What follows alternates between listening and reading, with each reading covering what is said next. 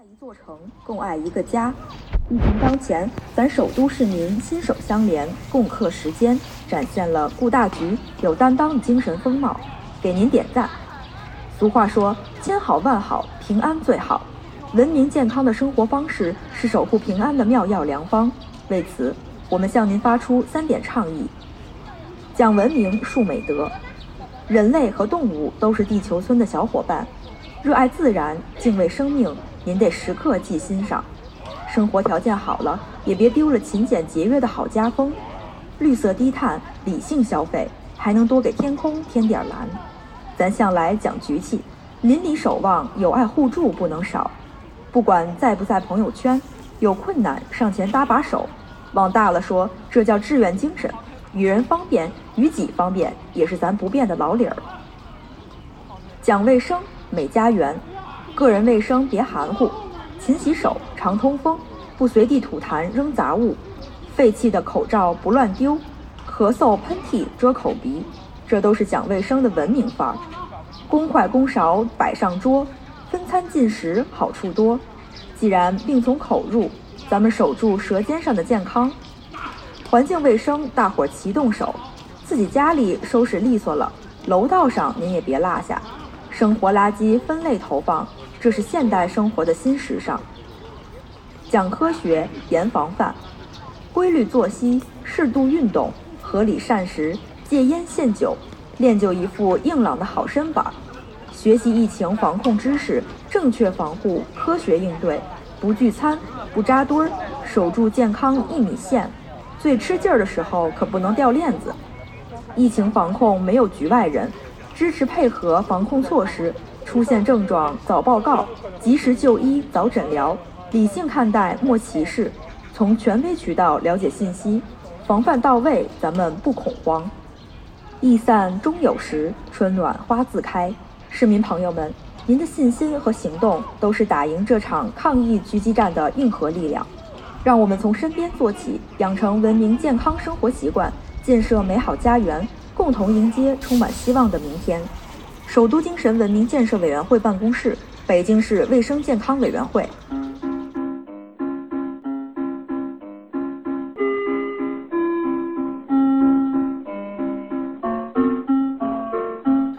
欢迎大家收听 IPM 博客网络旗下的节目《一天世界》（Itiska）。今天是二零二零年四月二十四日，《一天世界》的第八十期。一天世界是一个在读者和听众的支持与资助下成立的媒体计划。如果你喜欢我们的节目，请考虑成为我们的会员。入会方法请看 member 点一天世界点 net，m e m b e r 点一天世界的全拼点 n e t。我们鼓励您使用泛用型播客客户端订阅收听，因为这是第一时间听到一天世界以及 IPN 旗下所有节目的唯一方法。关于客户端的推荐，请访问 IPN 点 l i 斜杠 f a q。呃，今天节目开头给大家听的是最近在北京的日坛公园播放的一段公共广播。呃，我的一位朋友呢，在公园里录了这段声音，然后发给我。他的原意是想问问我这段话是不是共产中文，因为这个我们我我在这个社交网络上还有在博客里都经常提共产中文这个概念哈。我听了这段话之后，我的感受就是，因为这个朋友经常问我到底什么是共产中文，其实这个是这是很难定义的，因为它显然并不只是说，这个我们看到这个政府工作报告里用的那种文字，或者说这个中央电视台用的那种语言，它究竟是什么？呃，可以说你一旦试图给它一个定义，你都能找出一些例子来否定这个定义。但是听了这段话之后呢，我我觉得可以这么说，就是那些。你用理性去分析，发现全都是正确的，但是听上去却怎么都不对的话，就是共产中文。呃，我想这里有一个很重要的原因，就是为什么所谓味道会不对，是因为呃，语言是一种社交性的存在。这个不是说我们去看一首诗，然后有人告诉我们这个诗好在哪儿啊，或者一本小说好在哪儿，我们知道了就完了。像这样的一种。呃，公共广播，而且它明显是在号召大家去做一些事情，并且不做一些事情。这样的广播呢，它和我们的生活，尤其是现在这个疫情中的生活密切相关。然后呢，所以我就会听到这每句话，我都会想到它可能在什么样的社会空间里，呃，激起一种什么样的讨论？比如说，我觉得最直接的例子就是它里面说，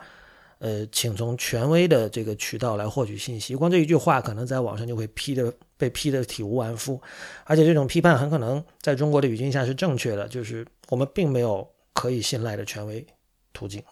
很多时候。所以我认为可能就是因因为这样吧，就让我觉得这里的每一句话，虽然我理性上知道它是对的，但是其实我觉得它听着是有问题的。呃，这个其实问题很大，就是如果这样的话很多的话，就最终你就是就你就没有立场了，你已经不知道什么是对，什么是错，你会觉得所有东西都是相对的啊。这个其实也是我们现在在中国经常能看到的一种局面。好，以上是题外话哈。今天我们的主题是跟书店和阅读有关。呃，我们最近都看到，因为这个新冠病毒疫情的原因，就是世界各国都是一样，有很多呃。我们暂且称之为文艺场所哈，包括有这种小型的音乐演出场所，也就是 live house，呃，包括有这种书店，尤其是独立的书店都被迫关门。当然，其实大型的连锁的这类的这类的店，比如像日本的这个连锁二手唱片店 Disc Union，包括像 Tower Records 这样的大型唱片店也都要关门。我们知道，就是这这个 live house 或者书店这种你。关门一天，你一天就完全没有收入，但是你的这个房租还有各种其他的固定支出仍然要付，所以这个就造成了非常大的压力。那么自然了，就世界各地的这些书店啊，这个演出场所啊，也都开始通过众筹的方式来自救。呃，这种众筹我看到的其实有两种，一种就是经典意义上的众筹，就是当我们说 crowdfunding 的时候，说的是我们直接向终端消费者要钱。啊，这里面一个典型的例子就是两个例子吧，一个是这个旧金山的城市之光 City Lights 书店，他们目标是三十万美元，然后一天就完成了。另外一个就是这个北京的单向街，现在应该叫单向空间吧，呃，他们并不是用这个，比如像什么 Kickstarter 之类的众筹网站来做的，而是他们是。直接在这个微信公众号发文，然后号召大家用这个微信或者支付宝来筹款，呃，而且它这个其实跟一般的经典意义上的众筹还有点不一样，它基本上是推出了一个会员计划，就是你这个参加这个，你你你捐了钱之后呢，你是可以有这个是书的打折卡还是什么，我不记得了，反正是有甜头的。单向街的这个具体的众筹数字他们没有公布，好像，但是也是很成功的啊！我看到他们说，就是他们很意外能够筹到，能够有这么多人支持他们哈。呃，还有一些别别的例子，比如说这个著名的艺术电影的这个 DVD 制作者，就是 Criterion，他们也有一个这个线上流播网站哈，Criterion Channel 非常推荐。他们也发起。拯救这个美国的独立戏院、独立电影院的这样的一个行动，这有很多著名的导演都慷慨解囊，包括这个 Netflix 也捐了七万五千美元。另外，像日本的涩谷有一个叫 The Room 的 Club，就是有 DJ 打碟可以去跳舞的那种 Club，他们也发起了一个众筹，他目标是两百万日元，但是最终我看我上次看的时候已经有八百万日元了，也是很成功的。还有一种我看到的就是说是希望政府补贴。呃，比如说这个日本有不少小型的 live house，他们联署，就说这个我们现在不能演出了，对吧？我们不能不能举办演出，然后这个我们这一个月怎么办啊？这个各种房租什么的怎么怎么撑下去？然后他们是希望政府能够给他们补贴，不过这个我看似乎是失败了。那我们今天讨论的呢，不是书店的商业模式，这个话题有很多人在各种场合以各种形式说了很多了，比如说。我们应该靠非书产品来盈利，这个是像我们或许可以称之为成品模式，或者国内的方所模式，对吧？就是书店开在这个高级的商场里，然后它的一看就是那种租金很贵的地方，但我们会想，它卖书怎么可能赚回来呢？啊，结果我们进去看，它有很多卖衣服的，或者卖这个呃各种精致的手工品、餐具。呃，还有就是，反正就不是书，是别的这种看上去很有高级感的文化类、文化感的产品来赚钱。呃，另外比如说靠商业地产来盈利，啊，还有的书店强调说，我有独此一家、别无分号的读者服务，啊，呃，我这边选书的品味非常好，我们我们作为一个 curator，我们是独一无二的，呃，然后我们可能服务社区，对我们比如说我们知道北京。交通很不好，经常堵车。那我可能并不想这个绕过着穿穿越整个东三环去买书，对吧？那我希望我家楼下能够有一个这样的书店，可能他就做我们这个小区和周围几个小区的生意，然后他做的也不错，经常举办读书会什么的，这这这也是一种方法。还有比如说拥抱电子商务，因为很多这个书店它可能做线下做久了，线上的很多这种具体的营销法啊，什么返返利啊，这种就是如何获客的这些方法，他们并不熟悉。那如果你这方面能够加强一点，可能对自己的这个呃收入状况也会有所改善。这些都有很多人讲过，但今天我们想讨论的是需求侧，以上都是供给侧哈。呃，需求侧其实也就是说看书的人、买书的人。具体而言呢，我们想讨论的是人们是如何去谈论书店和阅读这些问题的。首先我们可以看到啊，就是单向街在他的微信公众号，呃，非常义气的转了很多别的书店的自救策略，因为他们肯定也是想到，就是说。我们有幸是一个比较大的品牌，呃，我们可能是一呼百应的，但是有很多小的书店呢，它并不是那么幸运，所以我们帮他们一把。嗯，我这里不是批评其中任何一家哈，因为我觉得任何书店都是应该支持的，但是我匿名的，就是选几个我在这些呃，就是别的书店他在微信上发的文章里，我看到的一些说法，比如说这里有一条，他说谈及书籍和书店，我们总不吝赞美。说到精神家园，说到随身携带的避难所，说到改造灵魂的工具，说到诗与远方，却常常忘记或回避一个事实，那就是书店的生存也需要盈利。引用完毕。呃，坦白说，这种话我看了是很没有耐心的，因为在我看来，其实恰恰说反了，并不是说大家都忘记了书店也需要盈利，而是盈利已经被强调的过多。诗与远方恰恰是被强调的不够的，这个我觉得是一个，呃，怎么说？九十年代中国经济腾发展起来之后呢，就是有一段时间，大家产生了一种对，呃，或许可以称之为纯粹的文艺情节的反叛，就是因为那个时候大家都说，哦，我们说到书店，我们说到音乐，我们都想的是，哦，理想主义，然后这个。对吧？至于这个吃不吃上饭，这是无所谓的啊。Starving artist 是一种很浪漫的，也为人所推崇的一种一种存在。然后，然后这个时候就会有很多人出来，站在一种就采取一种 contrarian 的立场，就是故意站到对立面来来讨论一个问题。就他们会说：“你难道没有想过书店其实是要盈利的吗？”我觉得大概在九十年代说这样的话肯定有意义的，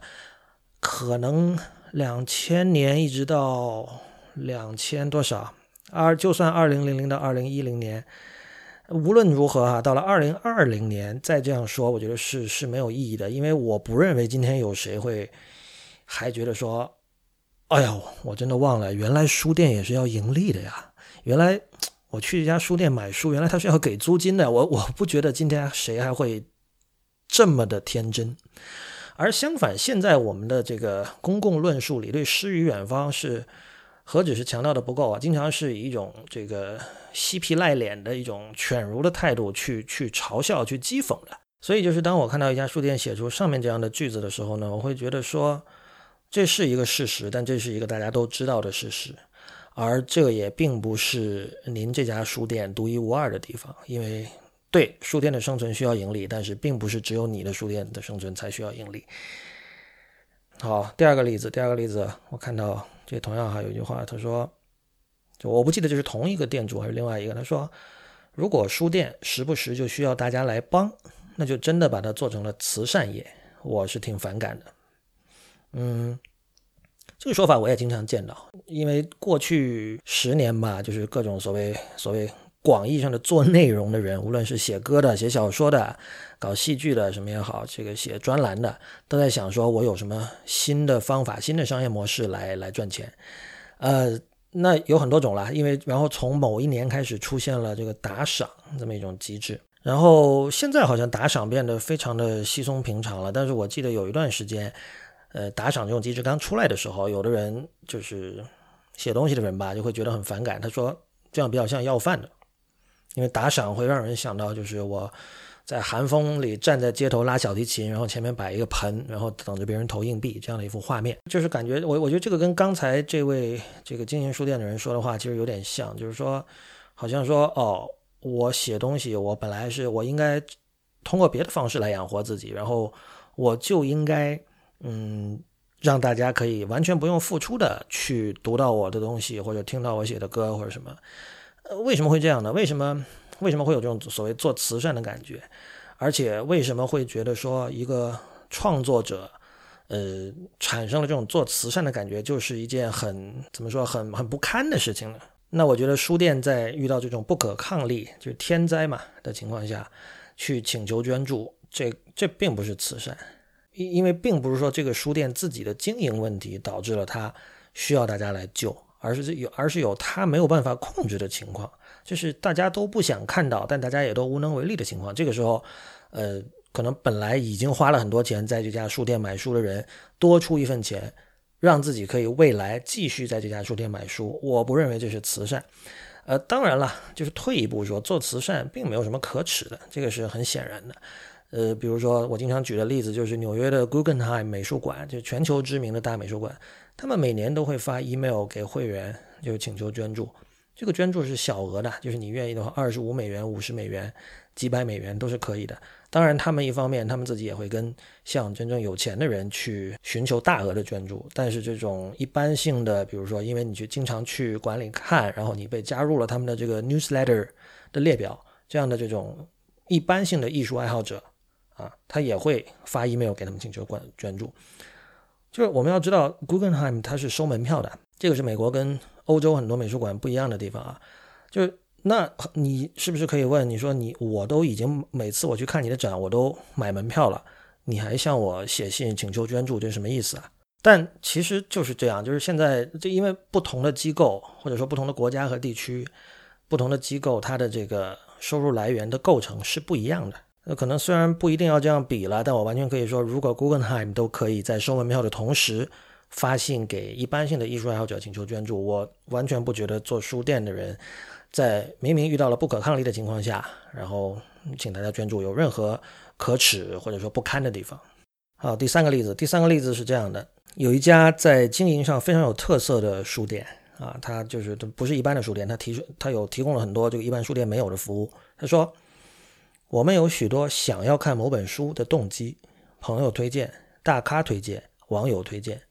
我们兴冲冲的上网下单或者购买电子书，读了几页却觉得似乎不是自己想要的，这很不合理。买下一本书就跟领结婚证一样，幸福的闪婚永远是少数。我们希望能先跟这本书谈恋爱，然后再跟他结婚。电商上买书总是能够次日送达，而我们想通过外卖服务当日送达，奶茶都能当日送到，一本好书也值得如此。呃，引用完毕啊。这里面怎么说呢？就是，其其实我我让我感受最深的是这家书店，就是他明显非常努力的想开发出一种新时代的新的经营模式。呃，但但我看到的是，就是他似乎试图把书和所有任何的其他的商品品类等同。呃，这个是我不能同意的。就是坦白说啊，当日送到这种事情。除了让你的耐心减少，还有什么效果吗？就是，而且就是一本好书也值得如此这样的说法，难道不奇怪吗？就是，如果真是好东西，难道不是值得等待吗？这个我我们这么一般是这么用“值得”这个词的。现在好像这这这段话的意思好像是说，哎呦，现在奶茶都能当日送到，你书还要等这么久，那我不看了。嗯，我觉得这我觉得这整个论述方向是是让我觉得是不成立的。包括这个所谓的这个先谈恋爱再结婚这件事情，这个首先在我看来哈，就是以幸福为人生目标，很可能就得不到幸福，因为幸福是一个副产品，幸福是你你有别的具体的想做的事情，会让你觉得呃很开心，然后非做不可的事情，然后你去做那些事情，然后你感受到幸福。就一般来说会会去说啊我要追求幸福的人，很大部分都是并不知道自己想追求什么，也就不知道什么对于自己是幸福的人。当然这是广告词了，但是我是觉得，就是这其实很像一种，我不知道这个人的背景，但是这很像这个互联网界的产品经理或者程序员的思维，就是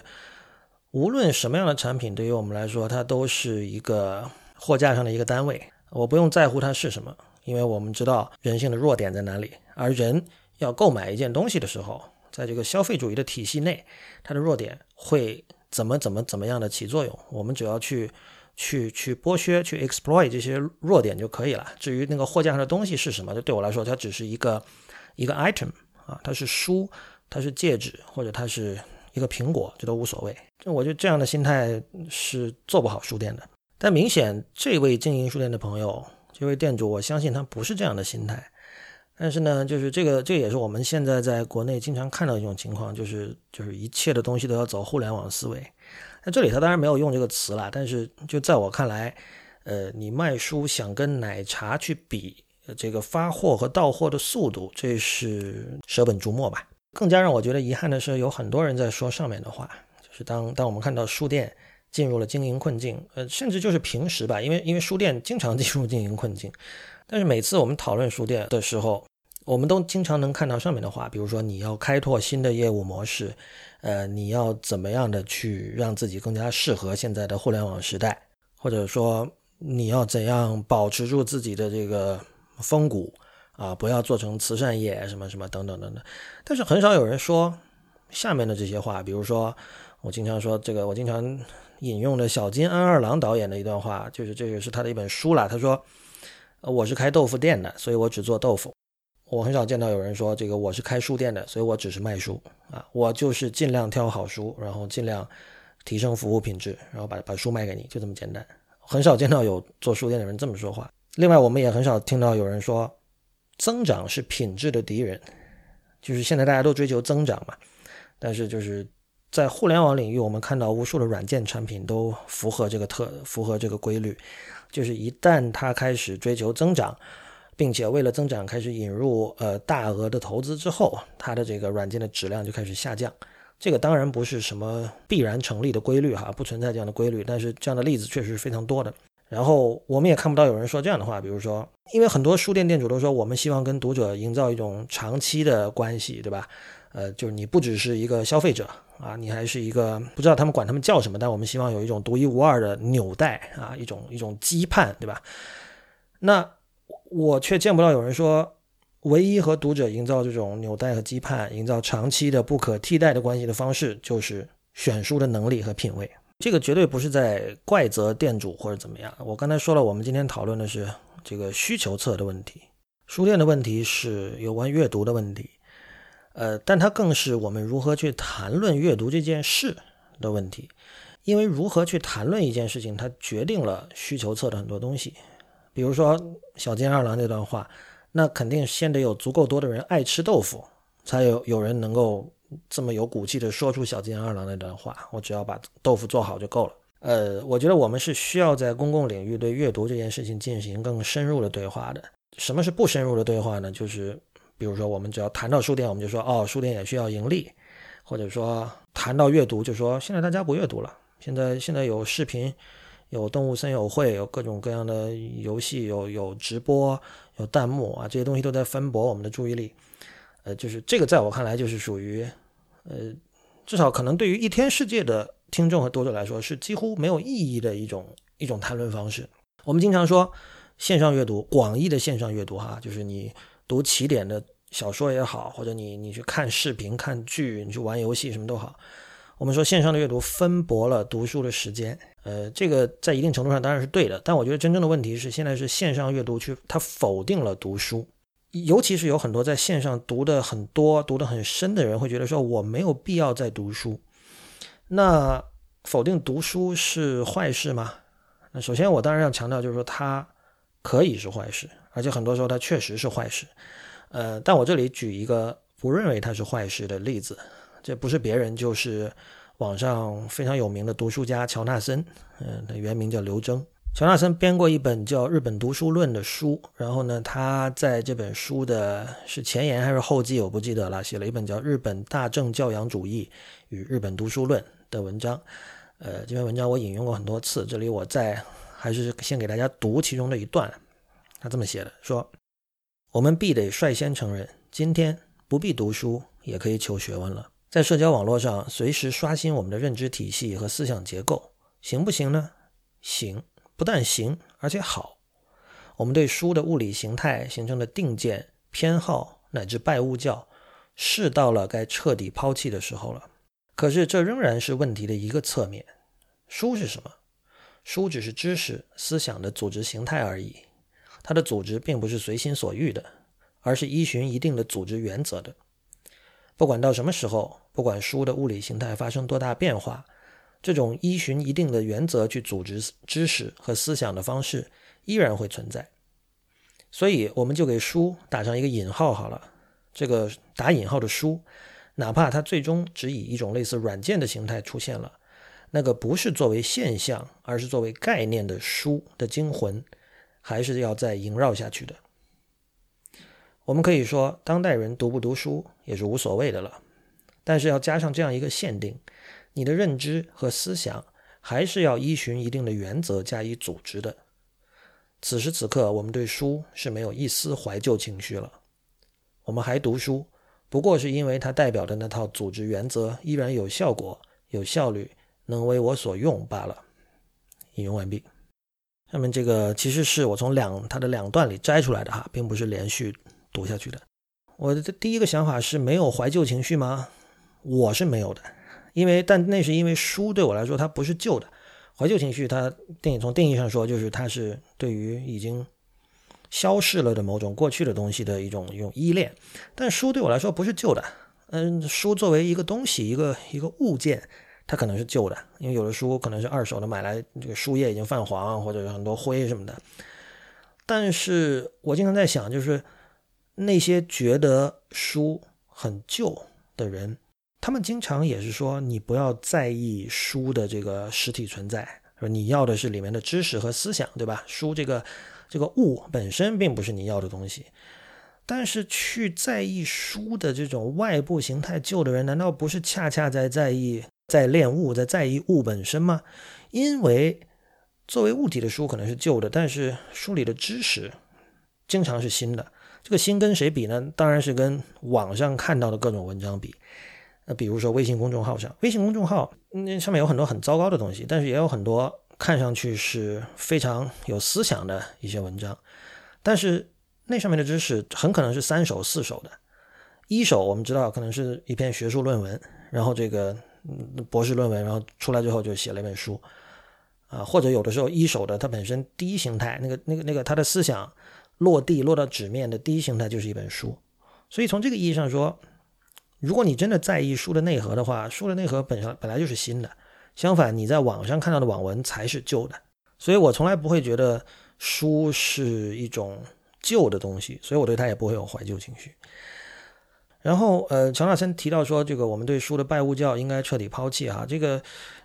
首先就是，如果大家一直有追读乔纳森的文章，会知道他显然是并没有抛弃对书的拜物教。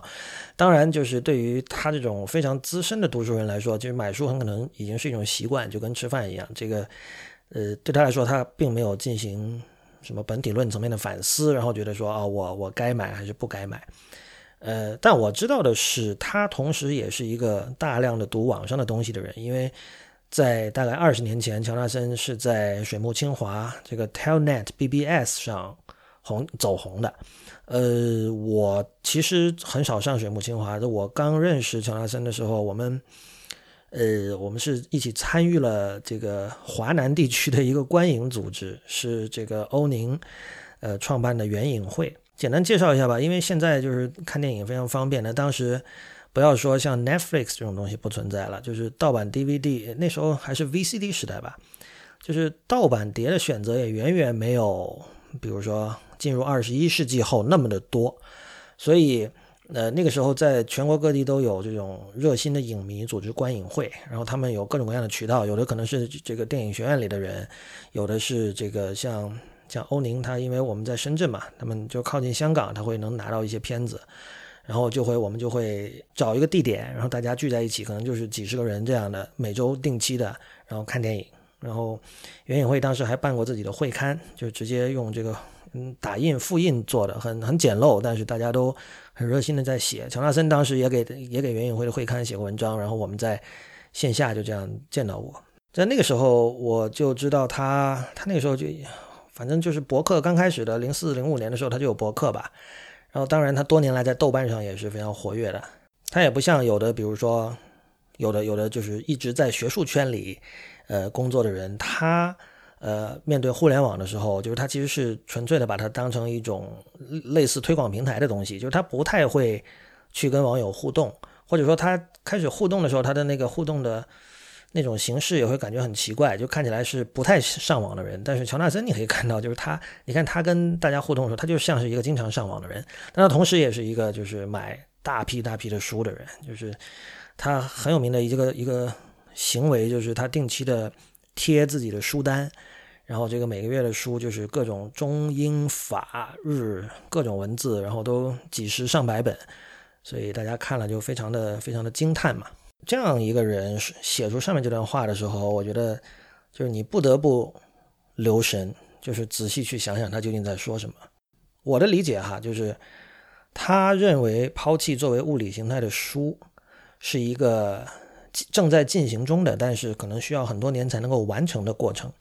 而这个过程所需要的时间其实是远超过呃一个个体的人的阅读年限的。阅读年限就是他的脑力可以和他脑力和体力可以支撑他专心进行深度阅读的时间。比如说，从可以开始正经读书，一直到七十岁、八十岁，就这段时间吧。就是就是上面说的这个这个媒介形态转换的过程，很可能是要超过这个时间。所以呢，我们刚好作为活在这个变化过程中的人，我们怎么去和这种历史进程进行进行周旋啊？同时能够依然去依循那套他所说的知识与思想的组织原则来进行我们的阅读生活，来进行最有效果和有效率的这种阅读生活，这个是当代读书人的一种任务，我是这么理解的。所以在这样的思路下，其实，呃，像我们平时去。讨论的电子书和纸书的关系这样的问题就变得很琐碎而不重要了。比如说，我们具体谈论电子书的排版啊，我们说电子书的排版到现在其实还是比不上纸书，或者说电子书有什么样的优点？比如说你可以搜索一段话啊，这件事情它比纸书简单。呃，但是比如说快速翻页这件事情，就是至今比不上纸书。Kindle 的这个 iPad app 在这方面做了很多尝试，做了很多。有有很多这个富于巧思的设计，但是它跟实体翻纸书的这种速度还是没法比的，因为互联软件这个东西，它最强调就是说我们我们在效率上可以比实体物要高，但是其实从快速翻页这件事情上来说，它的效率是不如实体书的。这种讨论在乔纳森上面讲的那种思路面前，其实是没有什么意义的，因为就是说我们我们处在某一个历史进程当中，乔纳森说的那种所谓的。知识和思想的组织原则，这个原则是不会这么快消失的。比如说，最简单的就是整个学术圈，一种思想是怎么从可能最初的一个火花，最终变成一本书的。这个过程里涉及很多既定的、成型的、运作了很长时间的系统啊。这套系统不可能说突然一下就改变。所以，你作为一个读者，你如果依然要遵循这套系统的话，你不可能为了比如说什么可以很快的搜索到某段话啊，或者说这个。书比较少，比较就是电子书没有重量。我同样的一百本，我有一百本书不占地方，不会因为这种事情就放弃了那种思想和知识的组织原则。但我依然要说哈，就是很明显的，因为这个这个是乔纳森作为一个半公众人物在网上呈现给我们的样子。我们明显看到他是一个大量买书而且非常喜欢读书的人，但同时他在文章里又说，我们对书就是实体的书的拜物教应该抛弃了。我们怎么去？reconcile 这两两件事情，我觉得在今天，呃，任何人去为实体书去说相，就站在实体书的一边去说话，都是非常不讨好的。但是很巧，就是我在准备这期节目的时候，刚好我看到了一个词，是个日文单词，叫“村的村的哥”，写成汉字就是“积读”，“积”是积累的“积”，堆积的“积”，“读”就读书的“读”，就是很惊讶，就是。居然专门有一个日文词来描述这种读书啊不买书而不读的现象。我们这样的讨论见过很多了吧？知乎上有，豆瓣上肯定也有，各国都有。就是去到别人家看，哇，你这么多书啊，能看完吗？他说这些书你看了多少，对吧？这个这个话题已经是讨论的到不要讨论的一种一种程度了。但是在日文里居然有一个词，在我看来相当正面的在描述这种现象。这个词是落在了“读”这个字上。就有点像我们说有速读、有略读、有精读，还有机读，这听起来是多么合理的一件事情啊！就是如果我们说啊，你买书而不读，大家首先会觉得说这是一种浪费，而且是好面子、是虚荣什么的，各种都是负面的印象。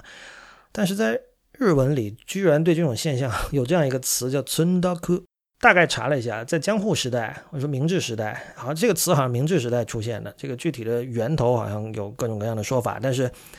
那个时候缉毒被视为一种洒落，日人所谓洒落，就是是一种一种风流。最近刚好我在那个面茶苦茶那期讲了 “iki”，就是写成汉字是“脆”。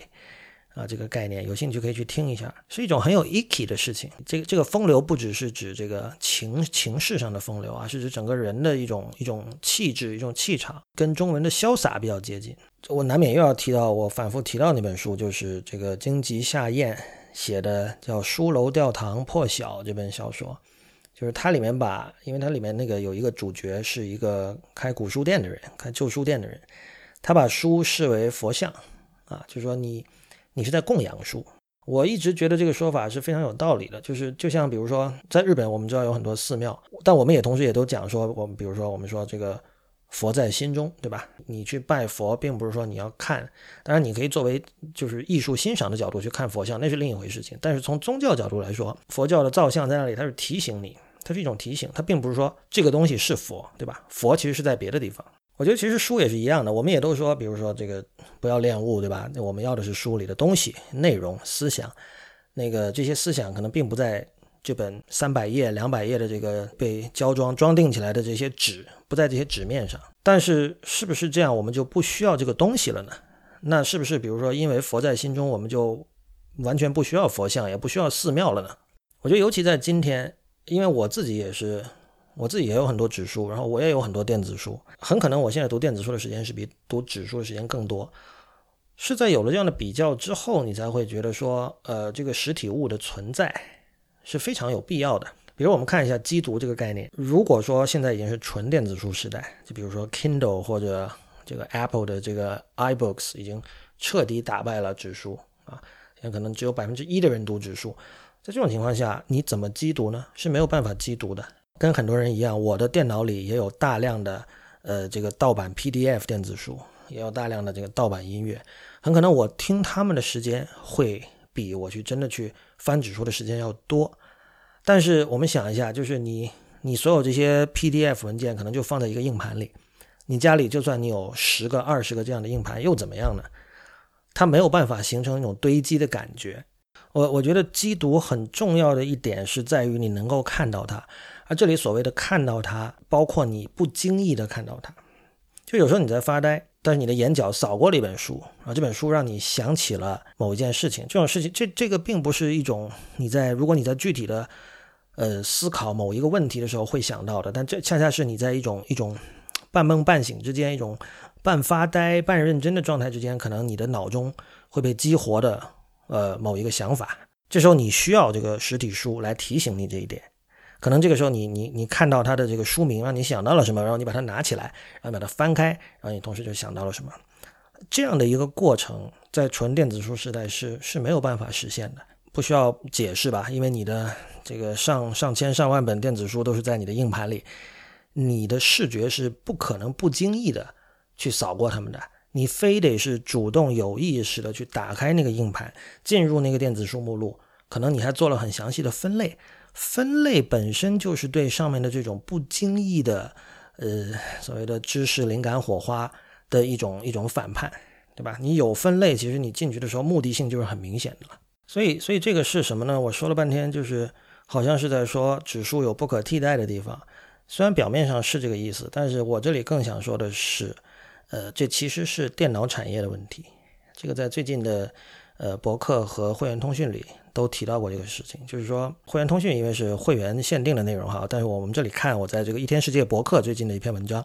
这篇文章开头我是讲了这个这个新的 iPad Pro 加上新的那个 Magic Keyboard，就是妙控键盘，但是我的重点其实是在后面，因为我有一个朋友他最近买了一个 Mac Mini，然后他配了一个三十四寸的显示器，是二十一比九的，就是它是一个横向空间很多、很很狭长的这样的一个屏幕。呃，这是因为他的工作经常要把几份文件排开，然后对比，比如说几份合同这样的，所以横向空间，屏幕的横向空间变得很重要。然后我听到这个故事之后，我第一感受就是，我跟他说：“我说这个电脑产业问心有愧。”他问我什么意思，我就说：“你看，都到今天了，我要在电脑上横向，比如说去对比三份合同，其实是不容易的。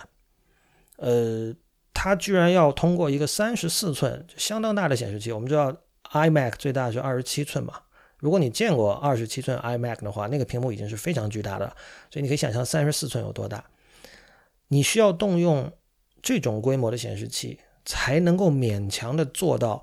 去平行对比几份合同。我我指的当然是要要舒服的去对比哈。当然我们比如说，哪怕我我用一个啊，你要真想的话，你用 iPhone 都可以对比，但是你要花的时间要多得多，对吧？你要不停的切换，然后你要把这份合同里的某一些内容装到你的大脑的内存里，然后你把另一份合同再转到 iPhone 的屏幕上来来看，这对你来说其实是更累的。你如果有足够大的屏幕，其实有点像你的大脑内存得到了释放这样一种感觉。然后我朋友就跟我讲，他说是啊，他说自己在办公室一般都是把这些文件打印到纸上，然后他会分类在桌子上放好。然后呢，他用了一个词，他说我可以随时去抓用来对比。我当 我当时觉得抓用这个词很有趣，而且很准确，因为就是说在在办公室里，我们有时候会经常会遇到一种很急迫的一种情形，我可能要很快我就要看。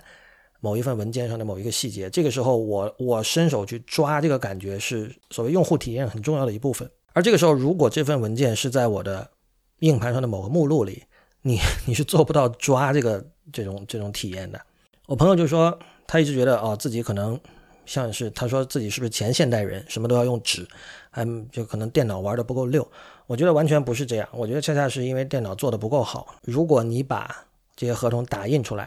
打成三张纸，然后你把它平铺在桌子上去对比，这其实是比你的三十四寸的显示器的用户体验要好得多的。而且我觉得更重要的一点是，现在整个电脑产业的方向，它是不鼓励这种或许我们可以称之为平行阅读的东西。现在鼓励的是线性阅读，就是我经常说是水龙头一样的，水龙头你打开之后，它就只有一个口，然后水会从里面不停的出来，不停的出来。这个其实就是就是 news feed。Newsfeed 当然本身它是 Facebook 的一个产品，但我们这里说的是广义的，就是任何以反时间顺序依次去呈现内容，但是就只有这么一条水流的这样的一种阅读方式。这个是现在默认的，往往也是唯一的阅读选择。我们这里仍然是说广义的阅读，就是我们看所有产品都有时间线，但是比如说有的时间线上它是由一个个视频构成的，比如说在 Instagram 的这个 Stories 里面。呃，或者说在这个在抖音，呃，哪怕在小红书里，你都可以经常看到这样的情况。你点开了一个呃某一个视频，你看完之后，它下面马上有界面上的提示，提示你往上滑，然后你往上滑一个一个一个一个一个，加上算法的各种各种怎么说判断和推荐，你很容易就进入了一种一种 trance 的一种境界，你会感到。轻度的舒适不是极度舒适。现在网上喜欢说感受到了极度舒适，但现在我我是说你你在进入这样的一种 trance 状态的时候，你就感受到了轻度的舒适，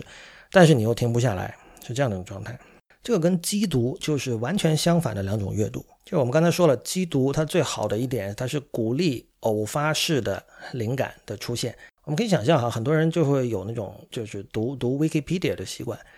读 Wikipedia 其实是一种非常非线性的阅读，就是因为里面链接很多，然后每一个链接都可能拉出一大串内容，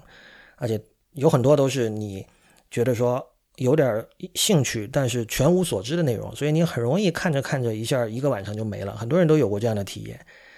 这样的一种阅读方式，在现在这种纯线性的时间线 news feed 的这种状态下是完全不受鼓励的。你在各种链接之间进行跳转的时候。其实你是在你是在和算法作对，因为在算法那边，它你下一个会点什么链接，它是希望能够控制的，至少是希望能够影响的。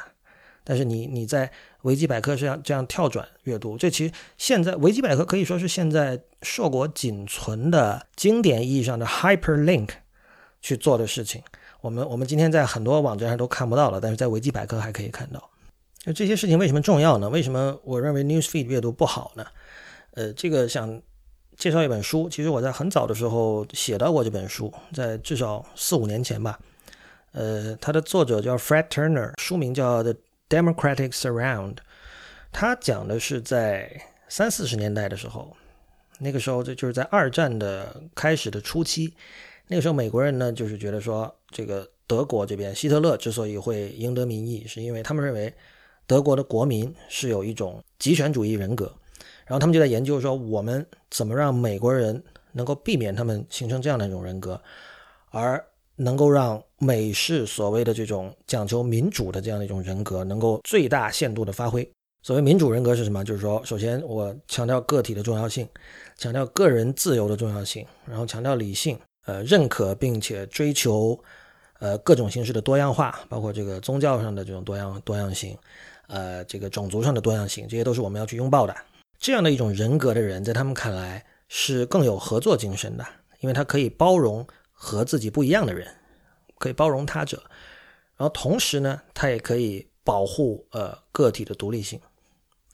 所以当时美国有一些心理学家、一些科学家就在想，我们怎么确保美国人民能够保持这样的一种状态，能够能够持续的有这样的一种人格。然后他们当时为了做到这点呢，因为这些人大部分他是思想家，他是写写文字的人，他并不是这个呃艺术家或者设计师，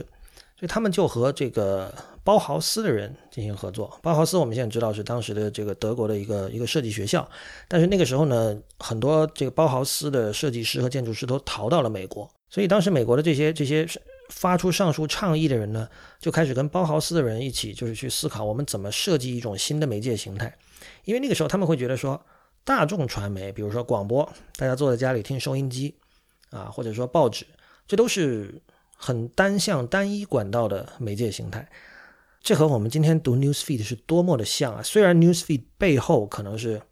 上千万个人。他们并不是说，并不是说 newsfeed 这个水龙头里面所有的水都是由某一个单一的政府或者某一家这个新闻机构来来生产的，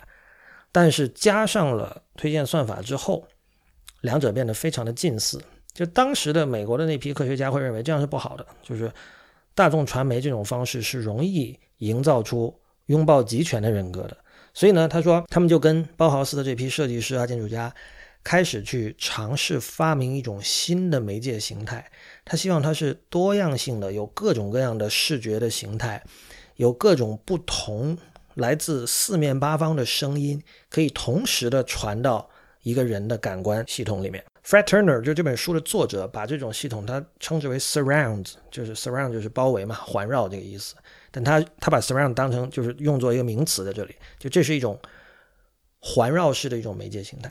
那我们今天经常会讲说啊，比如说 VR 是怎么怎么把人包围在里面。我们会讲，我们希望有一种进入式的 immersive 的媒介状态。但我们要知道，我们现在说的 immersion，我们说的环绕和那个时候这些科学家、心理学家和包豪斯的设计师、建筑师们想营造的那种环绕是完全不一样的。他们他们想做的那种环绕，就是打破单一信源的一种做法，不只是信源，包括这个信息的传递的形式。如果我们去比较一下，我们在智能手机，无论是安卓还是 iOS 上去接收信息的方式，和我们在电脑，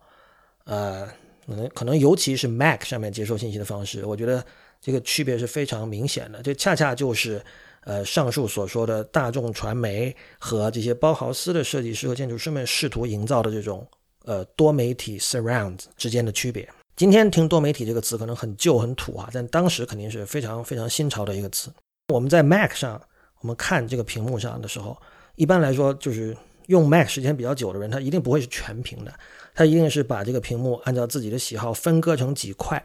然后这几块同时传递不一样的东西。比如说有一块就是 IM 软件，呃，有一块是浏览器，有一块可能是天气信息或者这个这个世界各地的这个 Time Zone 不同时区的时钟。然后有一块是系统当前的状态或者什么，然后还有一块可能是专门有有这个跳出来的各种通知、各种提示，有一块可能是是日历啊等等。这里的重点是在于你是同时看到这些东西的。这个就跟我刚才讲的说，一个机读、一个村道库的人，由于实体书它有实际的存在，它有视觉存在，你的余光也好，或者说你起来活动一下身体，或者说你你转头时。不小心看到了某本书，它会让你产生一种和知识的一种偶然的一种接触，这其实和沉浸是相反的。我刚才拿 Mac 或者说这个传统的笔记本和台式电脑作为一个反例，但是正如我之前说的那位需要比较对比阅读几份合同的朋友的例子，电脑只不过是聊胜于无，我经常提到 dynamic land，我会觉得说，如果他们这件事情能成，或许可以打破这样的僵局，但是他们能不能成，这是有很大的未知性。所以，我们回到刚才乔纳森说的那段话，我们可以这么来来来 paraphrase 一下，就是我们现在处于历史的变动时期，处于处于媒介的变动时期，所以我们的阅读策略，呃，不应该去追随呃电脑产业走的弯路。一方面，可能我们希望像 Dynamic Land 这样的东西可以做成，但另一方面呢，既然我们不知道它能不能做成，而既然现有的呃，尤其是进入移动互联网之后时代之后的这个电脑阅读、计算设备上的阅读有这样的问题，我觉得这就已经构成足够的理由让我们去拥抱纸书了。我们今天讲书店、讲阅读，我们要支持书店，当然是因为可能对于一部分人来说，是因为我们有买书的习惯，而且我们确实有很多嗯，在网上看不到的东西，我们只有去书店才可能发现的东西，这是很直接的理由。但是可能从哲学层面的，或者说技术哲哲学层面的理由，就是我今天在后半部分所说的这些，就是说，呃，现在的屏幕阅读、电脑阅读，在计算设备上的阅读，它的这种不足之处，呃，不但是明显的，而且是非常深刻的。同时，这种深刻对世界已经产生了巨大的影响，所以这是我们不得不重视的一件事情。总之，请大家多多支持各地的书店。那么今天的一天世界就到此结束，谢谢大家的收听。我们的网址是一天世界点 net，我们的博客是 blog 点一天世界点 net。如果您喜欢这个节目，请考虑成为我们的会员。呃，我们现在也增加了终身会员的选项哈，这是一个新的选项。入会方法请看 member 点一天世界点 net，m e m b e r 点一天世界的全拼点 net。由于新浪微博无理封锁了我们的账号，我们在新浪微博会用 at 灭茶苦茶 IPN 这个账号来发消息。在周究会馆和刹那图鉴，也就是 Twitter 和 Instagram 都是 at 一天世界的全拼 IPN。同时，也欢迎您收听 IPN 旗下的其他精彩节目：灭茶苦茶、无次元、硬影像、Telich 显侃、太医来了、流行通信以及时尚怪物。我们下期见。